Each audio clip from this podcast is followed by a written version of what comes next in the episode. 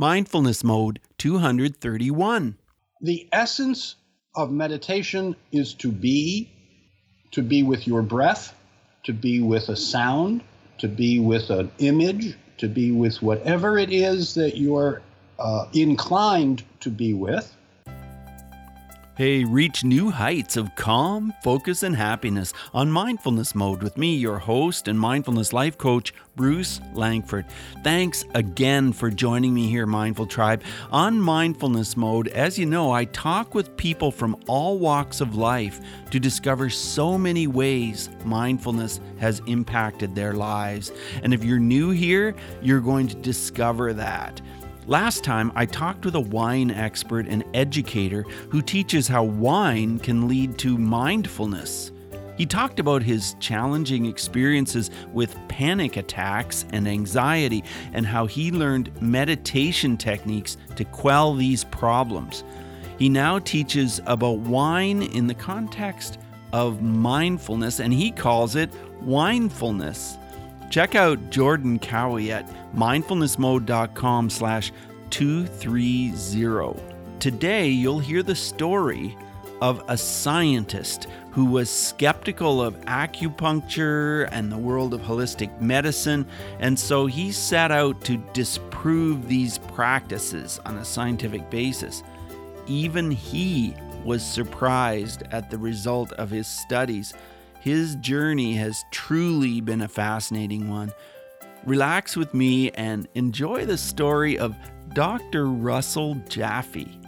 Awesome to have you here, Dr. Jaffe. Are you in mindfulness mode today? I am, thank you, and um, have been for quite some time, and don't plan to get out of it anytime soon. It's actually uncomfortable when I do. Dr. Jaffe is an amazing man. He's a scientist who is certified in clinical and chemical pathology. He has more than 40 years' experience contributing to molecular biology and clinical diagnostics. And he has, there's a very interesting aspect to Dr. Jaffe's career that he started out being somewhat skeptical. He began searching for deeper wisdom and insight into how humans can enjoy better health. And being so curious and yet skeptical, he set out to prove that many holistic forms of health and healing systems were not particularly valid or at least not scientific. But instead of proving that, his discoveries changed the direction of his career and he became deeply engrossed in the study of traditional Chinese medicine, acupuncture, meditation, homeopathy, and manipulative arts. So much to say about you, but let's dig in and talk about this. So, you started your study in being a scientist, being a physician, and tell me what moved you. Like it sounds like you were just intensely curious. Let's talk about that. Well, medicine found me. I actually thought I was uh, destined for law and theology, but I ended up in medicine and biochemistry at Boston University Medical Center.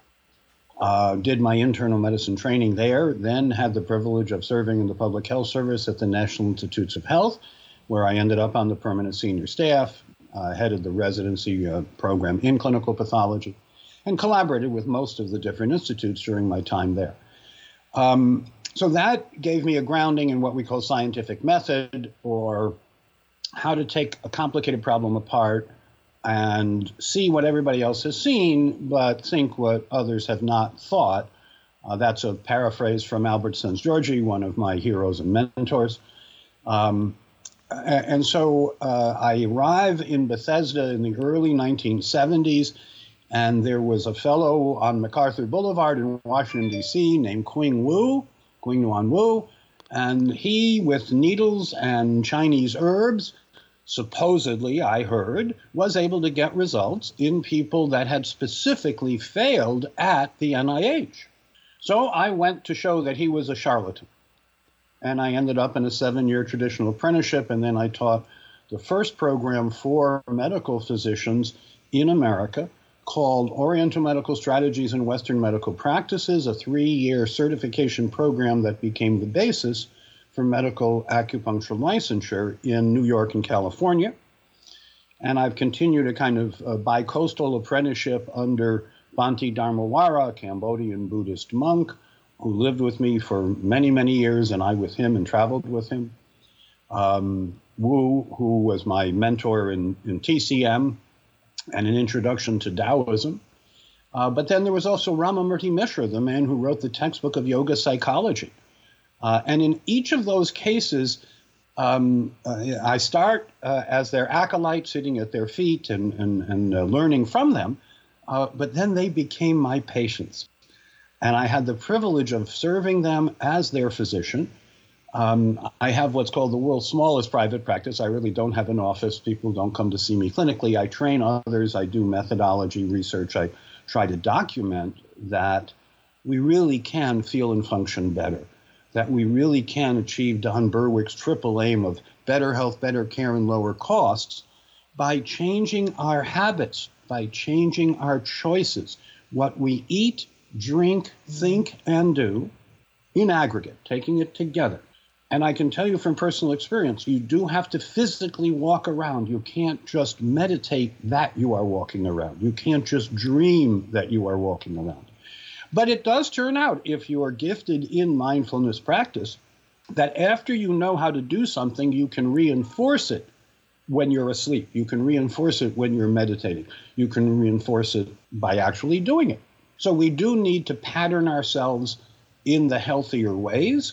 My research group at the Health Studies Collegium Foundation has pioneered predictive biomarkers. So there are actually eight tests that cover lifestyle and epigenetics.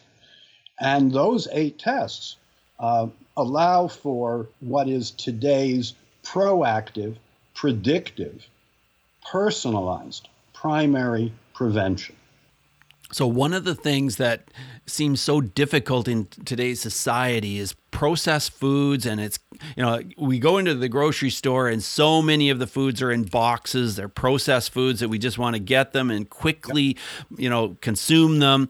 That seems to me like one of the biggest problems. I mean, there is just food everywhere that is not going to be particularly healthy for us. So, how do we move against that?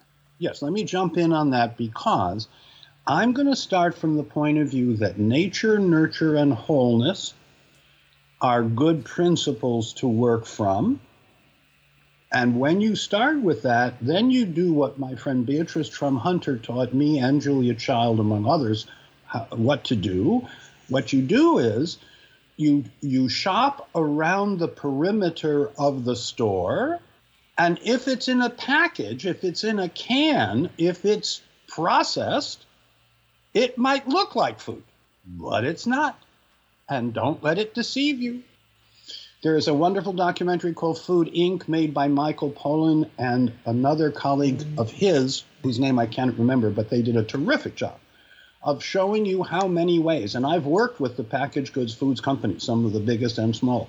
Now, if you start with staples, if you start and make over your kitchen so that only healthy whole foods come into your kitchen, you have done yourself a huge favor. You have added years of quality life.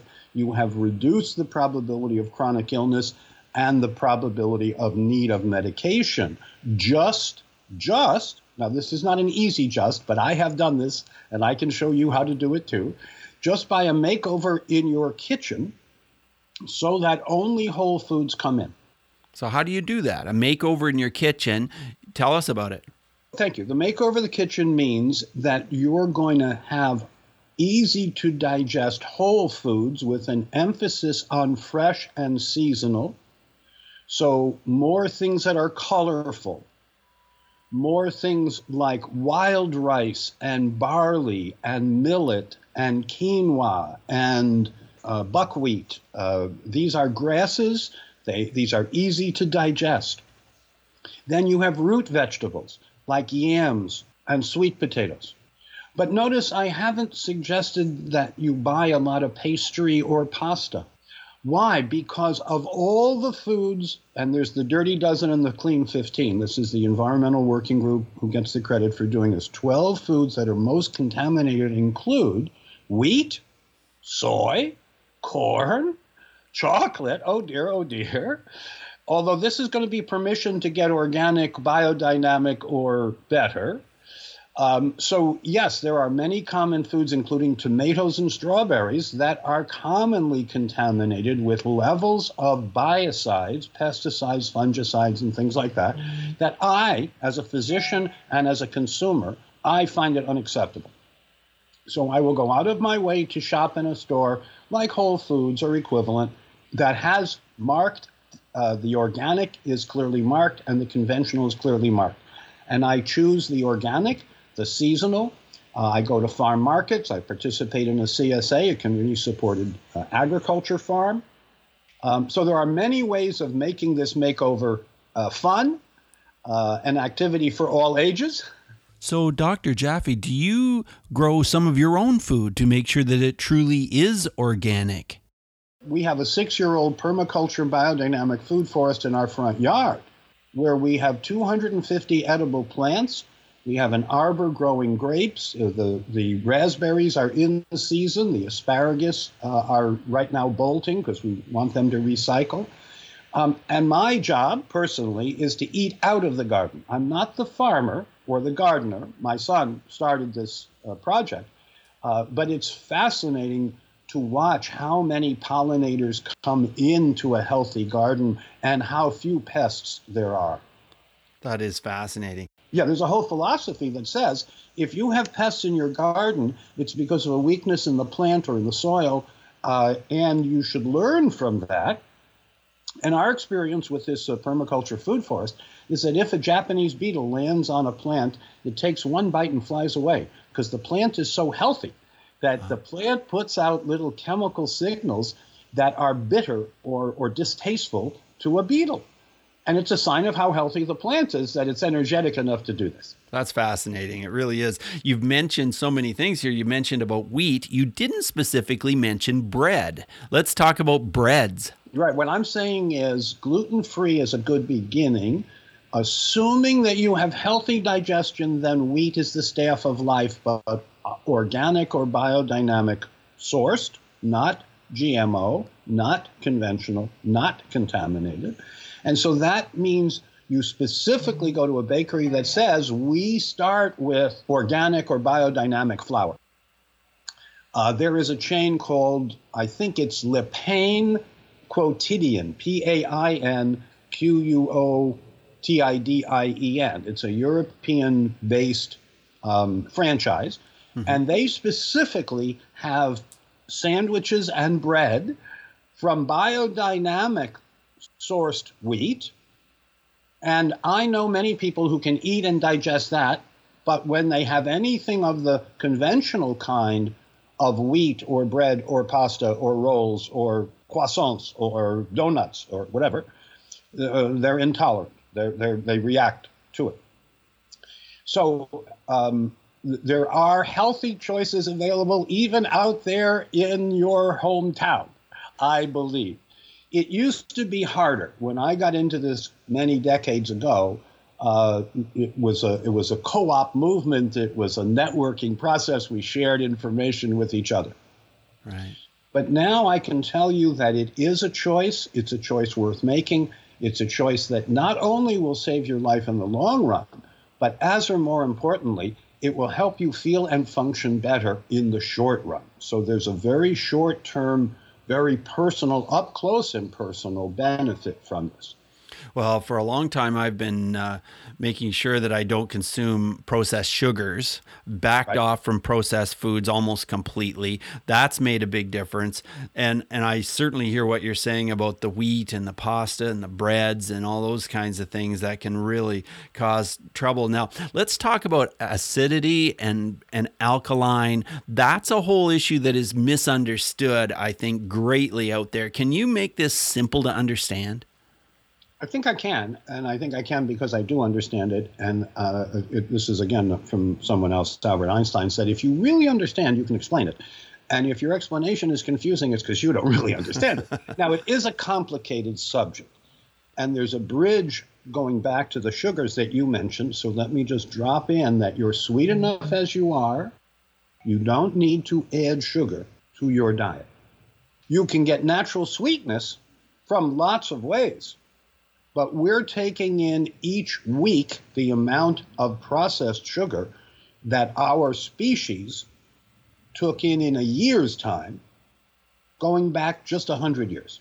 So that's way too quick a shift towards diabetes, towards globesity, global obesity, towards metabolic syndrome, towards all the things you don't want, let me just say. This issue of alkalinity is as follows Life exists just above the neutral point in regard to acid alkaline balance. As a chemist, my scale is from 0 to 14. As a mathematician, I know that's logarithmic, so every unit is a factor of 10. So small differences in pH have a big meaning physiologically because as a biochemist, I know that life exists between 6.5 and 8, and even that's a bit generous. And if we talk about the blood, it's a very narrow range, like numbers like 7.341. It goes out to three decimal places and changes out at the second and third decimal place are very meaningful in terms of cell energetics, cell efficiency. A really healthy cell has a hundred times more ATP.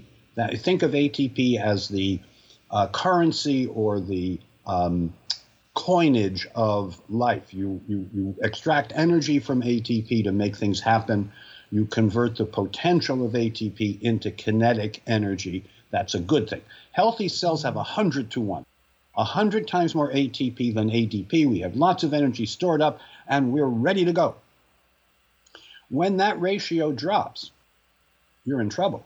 When that ratio drops, chronic fatigue or susceptibility to chronic infection or digestive or metabolic or detoxification impairments or neurohormonal imbalances. All the things you don't want begin to happen when you lose the ability to bring your cells back to their healthy alkaline, that's slightly above seven in the scale, mm-hmm. pH value. Now, going in and measuring inside of cells is something we do in the laboratory. We don't do that to ambulatory people, but in the laboratory, we can do that.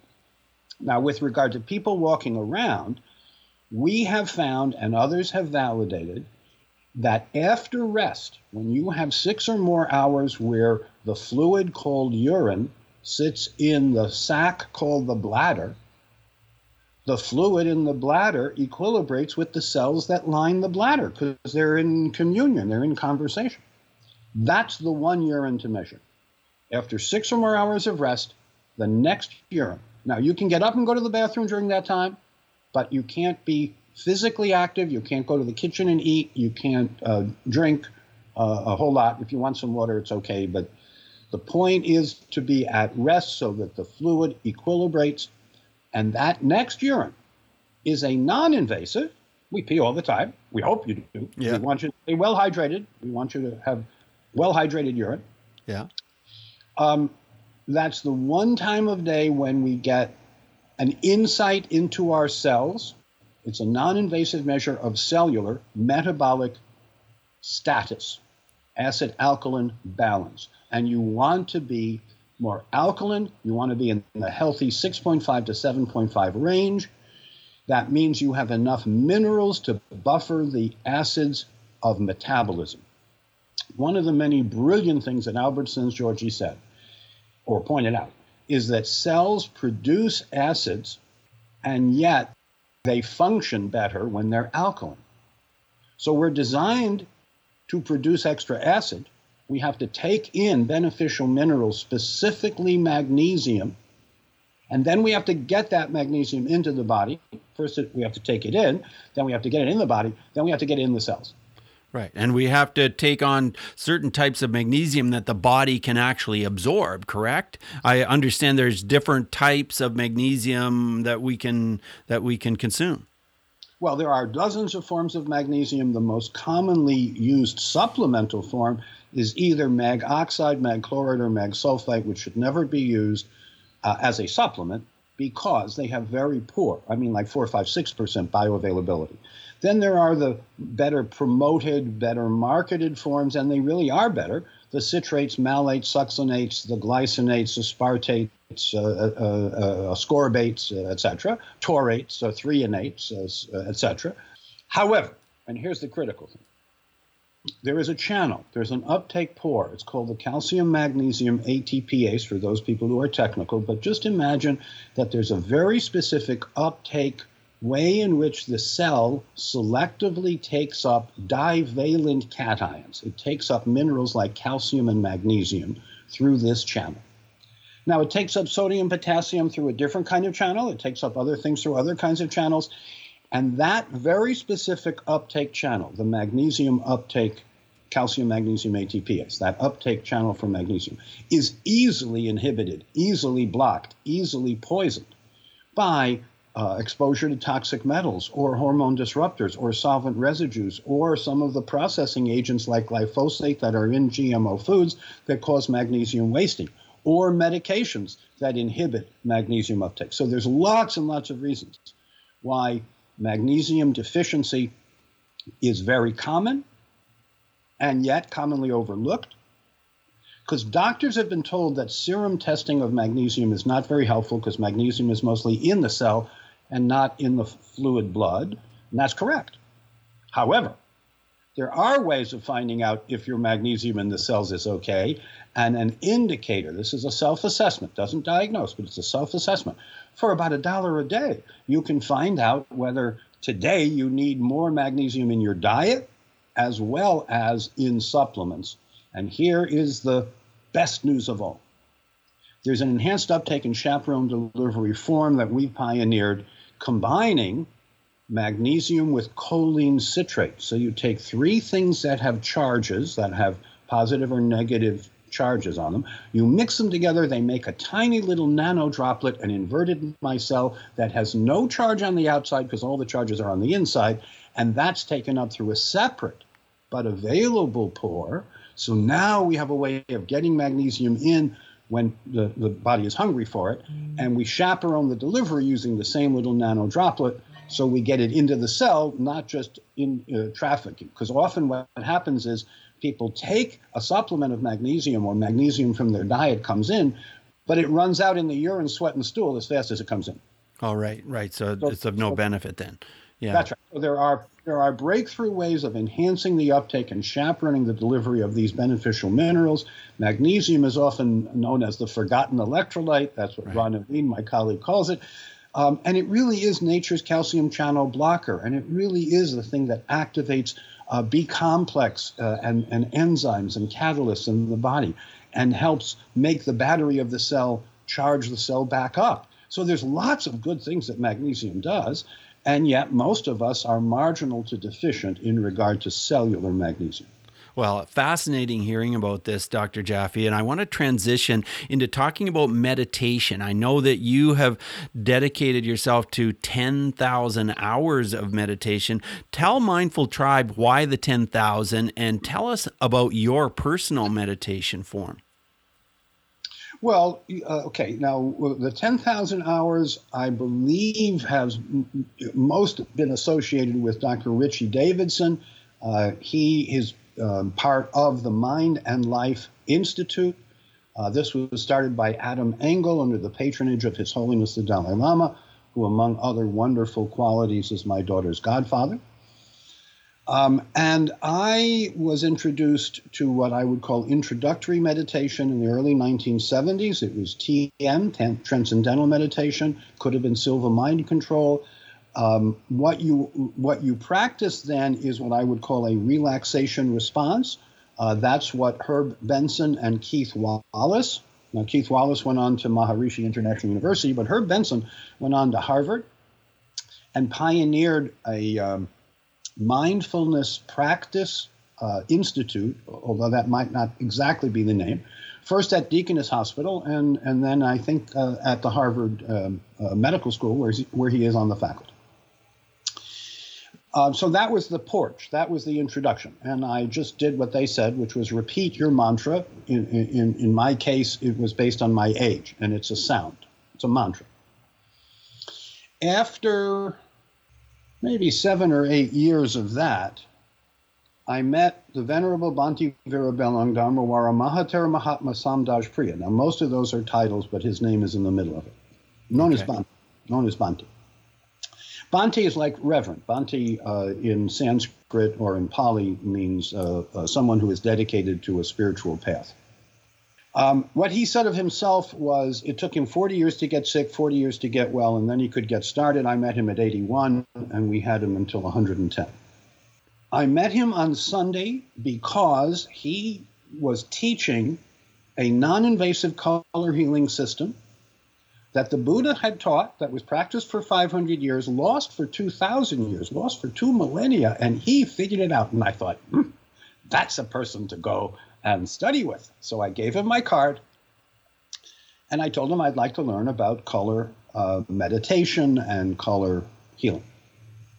Two days later, Tuesday. Sunday, I meet him at his birthday. Tuesday, I'm in my little apartment, a bachelor apartment in Greenbelt, Maryland. I'm a scientist at NIH. There's a gentle little tap on the door. I go to the door. He's standing there. He says, You look surprised. Did you not invite me? I said, I did, but I thought you might call before coming. And he said, Why? You are here. And he came in and he looked around this small two bedroom apartment for about 15 minutes in silence. This man, who I barely know, is going through every drawer. I mean, he was the basis for Yoda, among other things, so he can do these things. Anyway, he announced it was suitable and he moved in. That is fascinating. And he moved in. And yes. how long did he, how long was he with you? He's still with me. I mean, he, he dropped his body uh, in 1999 at the age of 110. Um, once we connected, and I'm not the only person who had this experience with him, once we connected, he welcomed us into his heart in a very palpable, grandfatherly, um, loving way. And we were never disconnected. Now, he could dislike intensely things we chose to do and let us know that. Sometimes getting in our face. Because if you knew him casually, he was the incarnation of kindness and compassion and grandfatherliness. But if you were his student, then he let you know that his obligation was to do what you needed, not what you wanted. And what were some of the things that you did that he did not approve of? He taught me to do things wholeheartedly, but I can be too intense. And I was working on something with such utter focus that he said to me, um, I said, but Bhante, I'm completely engaged. You told me to, to do one thing at a time. You told me to be completely engaged. He says, not that completely. um, another example. I became, I guess, what you would call his chief of staff. I advanced for him. I did my best. Now, he's a monk, so any money he had, he gave away. If he needed to travel, someone would provide a ticket. One Memorial Day weekend, he's invited to Los Angeles to conduct some ceremonies and so forth. And I got him the cheapest ticket I could. It was on American Airlines out of Baltimore, because that's less expensive than Dulles or Reagan in the DC area. And as we were walking in, it was the early days of uh, inexpensive airlines, one called People Express, which was one of the pioneers of low cost, low budget travel. Bhante sees this big sign low cost, uh, cheapest airfare, uh, People's Express. He says, Excuse me, Russell, am I flying on People's Express? I said, No, Bhante, you're flying on American Airlines. He says, You must go and ask them if they have a ticket. I say, Bhante, this is Memorial Day weekend. Do you see how many people are just now, I go and find the supervisor and I say, Sir, would you mind looking if you have any seats to? He says, I won't find any, but I'll look. And he finds one seat on one flight. This is perfect. And I say, Coming back on Monday, he says, Won't happen. It's the busiest day of the year for us. One seat on the right flight. He prints the ticket and he looks confused. I said, Sir, what's the matter? He says, This is the cheapest fare we have. This is the fare you would get if you booked, you know, months and months ahead of time. I said, Sir, do you see the little man in orange robes about 20 feet from us who's smiling at us? He says, Yes. I said, You can take my credit card and I'll be out of your hair, or I will bring him over and I'll have him explain what just. The, man took my credit card. I go back to Bhante and he says, So, Russell, did you save? I said, $31. he said, You see, you must try harder. what a great story. Wow. And how did he change your meditation practice? Because I assume you had been meditating when you first met him already, right? I had a reputation for teaching what were considered to be advanced meditation programs by then. And shortly after moving in, not before, but shortly after moving in, he said to me one day, Russ, are you ready to get started? And I didn't respond, but the inner afflictive emotion welled up. It got as far as my throat. I'm glad it didn't get out. And I took a few breaths and I calmed back down. And he asked me the same question again Are you ready to get started? Now, it's a simple question. And the answer could be yes or no, or what do you mean? Or there's and many possible answers. But again, this um, upwelling of don't you understand? Dr. Jaffe is blah blah all this blah, kind of stuff. third time he asked me. By the third time, I realized if I could have this strong, uh, an, an, angry, uh, defensive, un, unhealthy. Uh, the Buddhists say afflictive emotions. You, you want, uh, I'm going to tell you the quick parable students come to the Buddha. The Buddha is enlightened, and students come to him and they say, um, What have you gained? Enlightened one, what have you gained? Buddha's a little confused. He says, What have I gained? I haven't gained anything. So, what I lost? I lost fear. Um, I lost um, anger. Um, I lost what we would call the afflictive emotions. And as His Holiness does represent, and as Bhante certainly lived, uh, kindness and compassion become their religion. Now, Bhante was a Buddhist, as is His Holiness, of course. And in a traditional Buddhist environment, he behaved as he should, which meant his head had to be higher than everybody else's head. So there were times when a lot of us were just basically crouching down. On the other hand, when women came to learn from him, he was a grandfatherly figure. But I'll tell you very quickly that he consented to do two week silent Vipassana introductory courses. Several of these were done um, uh, at Josh Reynolds' place outside of Asheville, North Carolina. Others were done at Commonweal in Bolinas, California, an idyllic, idyllic place to do them. One time he asked me to sleep outside his door. Now, I would get up in the morning, and, and I mean like four in the morning, and make ginger tea with just a little drop of raw honey because that's what he liked. And I'm I'm the acolyte. I'm I'm I'm not even yet a novice. I'm I'm an acolyte. Okay, I'll sleep outside his door. Course comes, course goes. We're folding up clothes. We're about to leave, and over his shoulder he says, "Russ, do you know those two women?" Now I think I know who he's talking about. I say, uh, which which women? Because there's you know 40 people in this course. He said they were thinking about me in a way my body no longer works. what a clear! Uh, uh, I, I hope you understand how how subtle, how profound, and how succinct he could be. Knocked me over with a feather. Then I understood why he asked me, because not only will no impropriety occur, of course not, of course not, but the appearance, the potential appearance of impropriety must also be avoided.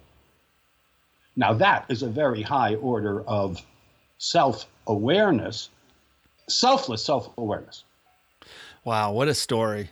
So fascinating. I want to transition and just ask you five quick answer questions. And here's the first one, Dr. Jaffe. Who is one person who has influenced your mindfulness practice? And maybe it's him, but I'm curious to know directly from you oh, who that is. Oh, for sure. Oh, for sure, Bhante. Now, if uh, uh, uh, uh other other than Bhante, I yeah. Dr. Ramamurti Mishra, a cross-trained MD PhD who wrote the textbook of yoga psychology, a commentary on Patanjali Sutra, self-awareness, self-knowledge, uh, and being both his acolyte and his doctor. uh, were quite a privilege. So, how has mindfulness affected your emotions? Well, I would like to think that I am a bit more kind and compassionate. Um, I would, I, my experience is that emotions are now like the weather. They affect me. I'm aware of them. I watch them because for me, it's a dynamic of, of engaged non attachment. Fully engaged with what I'm doing, this conversation, for example, but non attached to the outcome and therefore able, in fact, more than able, willing and practicing the art of living. And if you want to fully be in the moment and feel the fullness of the moment, practicing non attachment is very helpful for mental health. For sure. You can easily get overwhelmed with emotions. That's the astral level of life. But then there's an electromagnetic level or an etheric level, and maybe beyond that, a spiritual or soul level. And in my tradition, as well as in my science, all of it, all of it is grist for the mill. All of it is part of the art of living.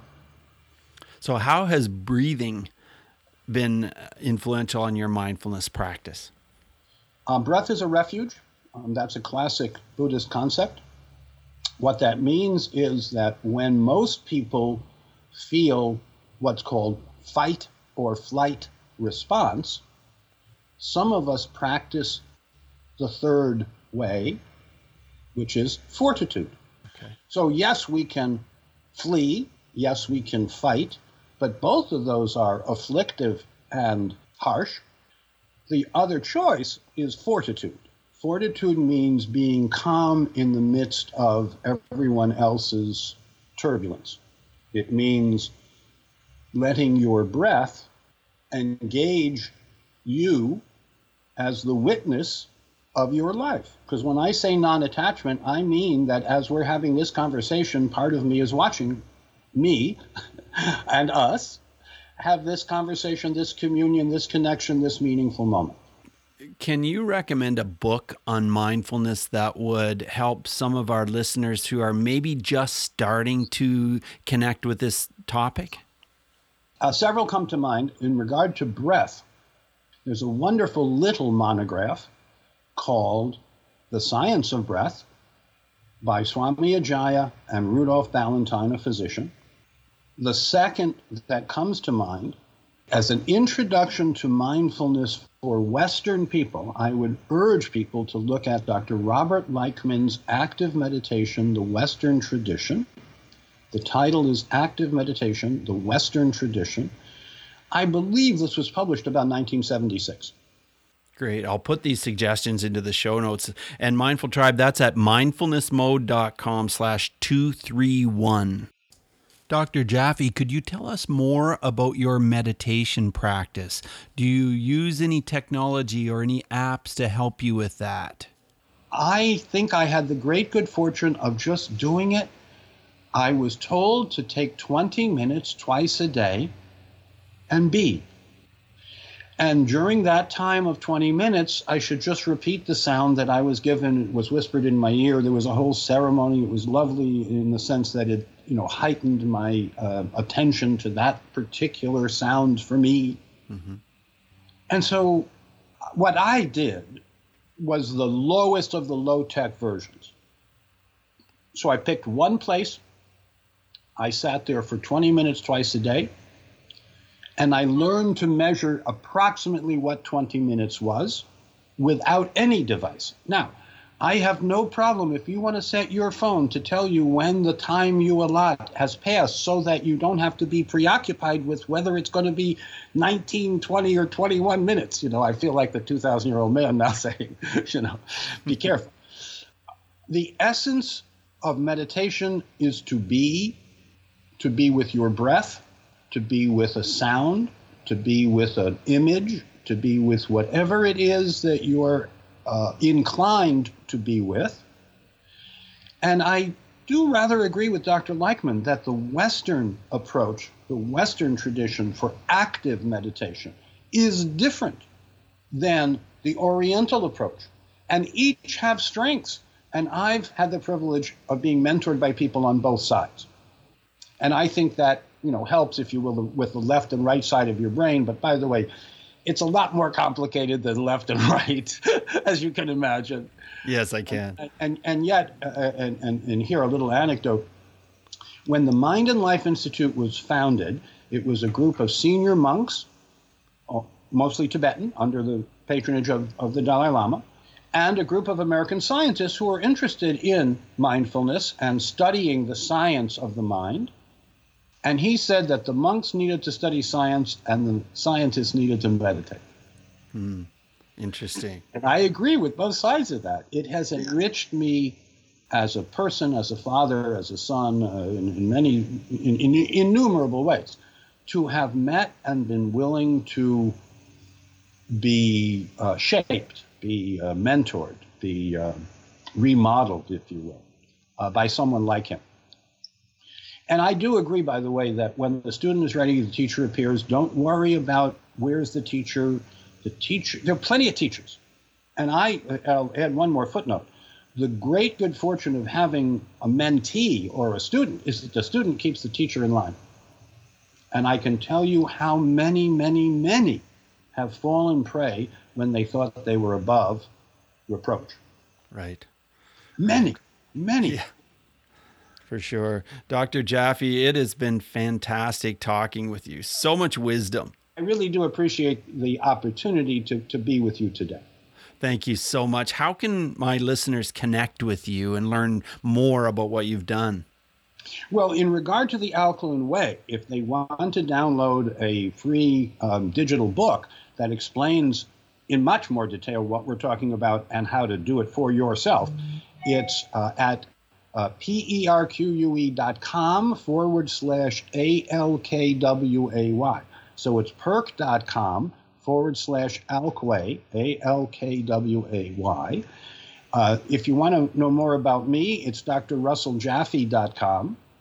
If you want to know more about our laboratory work and how to get predictive biomarkers and their interpretation for yourself and your loved ones, it's betterlabtestsnow.com. That's a portal for consumers uh, to get access to functional tests and then interpretations that tell them what to do to get to their best outcome goal value. Great. I will put all of these links in the show notes, mindfulnessmode.com slash 231. Thank you again, Dr. Jaffe. Have a great rest of your day. And you the same. Thanks. Bye now. Thank you so much for joining us today on Mindfulness Mode. For insightful blog articles and show notes for every episode, check out mindfulnessmode.com. If you've enjoyed this podcast, you could help us out by clicking on the iTunes link on our website and leave a rating and review.